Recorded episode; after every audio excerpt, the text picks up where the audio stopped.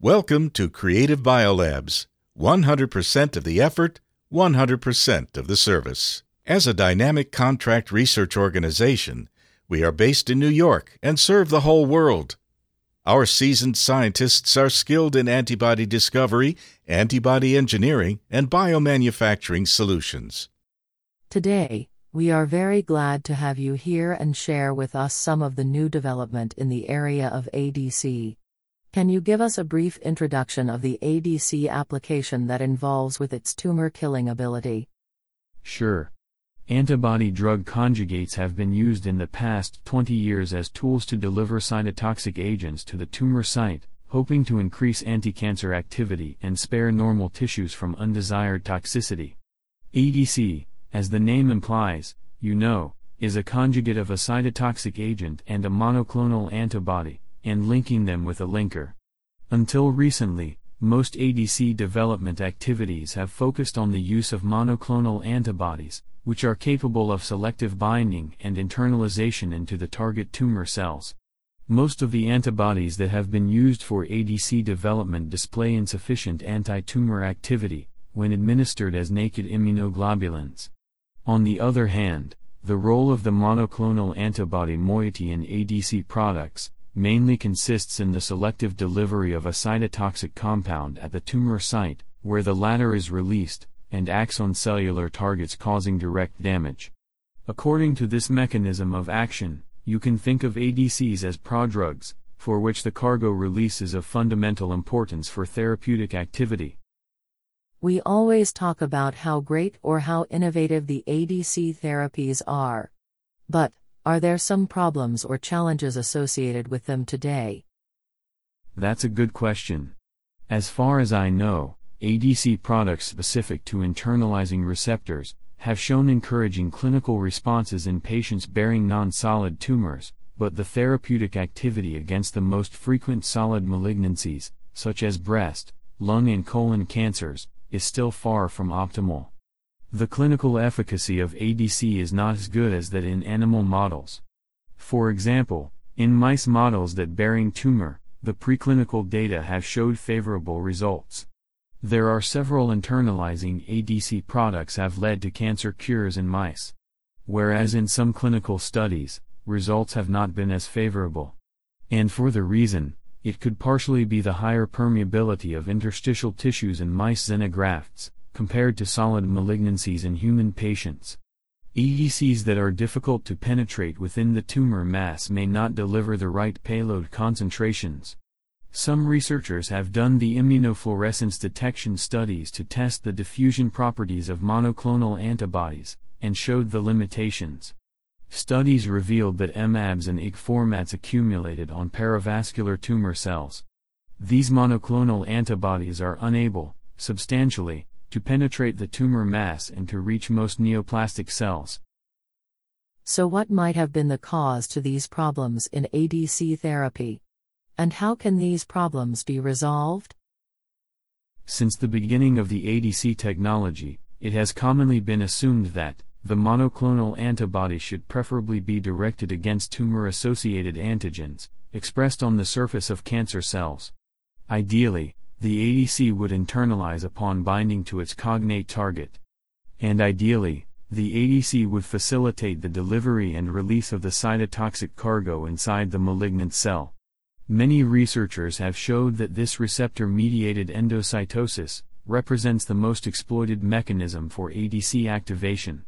We can imagine that based on internalizing antibodies, ADC products may display at least part of their activity through drug release in the extracellular space. The internalization efficiency is typically variable and rarely reaches 100%. And although we can study the antibody internalization easily in vitro, but we all know that in vivo is a different story. There are many technical limitations related to tumor mass processing and also, the specific detection of individual antibody, linker and payload components. So as a result, people begin to question that to develop an ADC therapy, is it actually necessary to use internalizing monoclonal antibodies? There are also additional investigations to find more novel antibodies with tumor targeting properties, based on non internalizing ligands. So, to go back to your questions, I think to resolve these problems in ADC therapy, the solution could lie in the development of new non internalizing ADC products, liberating their toxic payload in the extracellular environment. Wow, sounds exciting. So, you think this is a new direction to develop non internalizing ADC products? Not entirely, but it is definitely one of the important directions. There have been some research about the non internalizing ADC products.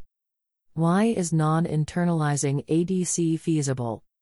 So, theoretically, non internalizing ADCs can have very strong therapeutic activities against tumors with high mutation rates or characterized by antigen loss. But when it comes to conventional internalizing ADCs, some cell populations can develop resistance to them. And the bystander killing effect could also impair structures, which support tumor growth, such as stromal cells, leukocytes, and tumor blood vessels, thus enhancing the anti tumor effect of the product. And we know that especially in vivo, the tumor environment can be very complex. Some dying cells inside this environment are constantly releasing reducing agents to the surrounding areas. And disulfide bonds based non internalizing ADC products could be cleaved in the tumor extracellular milieu, releasing the payload and promote apoptosis in cancer cells. So, when it comes to non internalizing ADCs, ideally, we can find monoclonal antibodies specific to both tumor specific extracellular structures and poorly or non internalizing transmembrane antigens. Okay, so it seems that the mechanisms of non internalized ADC products is different from internalized ADC. Can you talk about non internalized ADC's mechanism of action?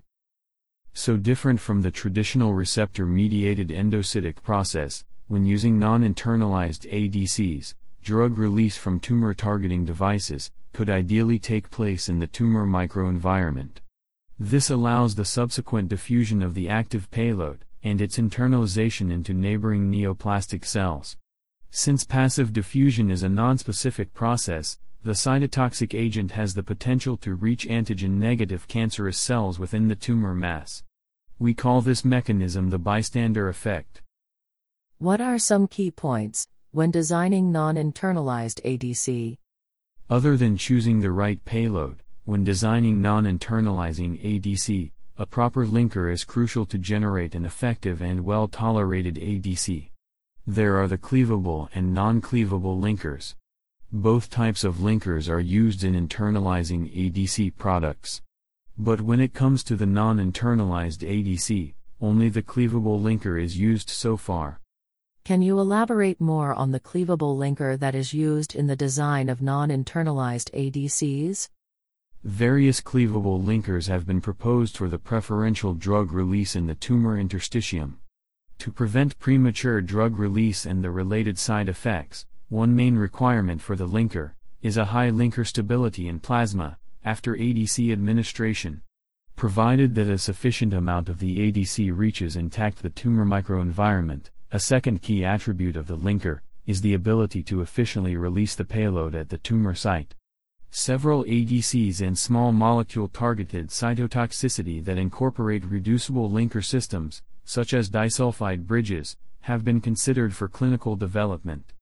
Disulfides are typically stable in the absence of free thiols at physiological pH, with a serum half life that can be longer than one week. In vivo, certain disulfide based ADCs have exhibited stability in blood for 2 to 4 days. Moreover, this stability can be dramatically improved by increasing the steric hindrance of substituents at the cleavage site. While disulfide based linkers have been designed for the intracellular release of anti-cancer drugs, the same chemical structures can be considered for the extracellular drug release, as a consequence of tumor cell death and increased glutathione concentration. Glutathione represents the most abundant thiol and reducing agent in the intracellular space, both in normal cells and in tumors, which often contain higher concentrations of this species. So, as we mentioned before, we can use disulfide bonds and non internalizing ADC products to better release the payload and promote apoptosis in cancer cells. What else do you think need to be improved in the development of non-internalizing ADC? I think that improving the potency and selectivity of non-internalizing ADC products is something that we really need to look into right now. Thank for sharing your wonderful insights. And before we finish today, would you have any additional comments on the ADC? Okay, I'm very glad to have the opportunity to be here with you. So to conclude, the possibility to develop non-internalizing ADCs is, by now, firmly established, at least at the preclinical level. The field of ADC research, both for internalizing and non-internalizing products, will continue to face an important scientific challenge, namely the translation of preclinical data into a prediction of efficacy in patients. One of the most challenging issues for future developments in the ADC field relates to the quantification of product uptake in mouse and man, as well as to the comparative evaluation of drug release kinetics in different species. In particular, a quantitative evaluation of the targeting properties of ADCs in human patients is often missing, which negatively impacts on the clinical development of drug candidates. Although many challenges remain, we hope to see more breakthroughs in the future.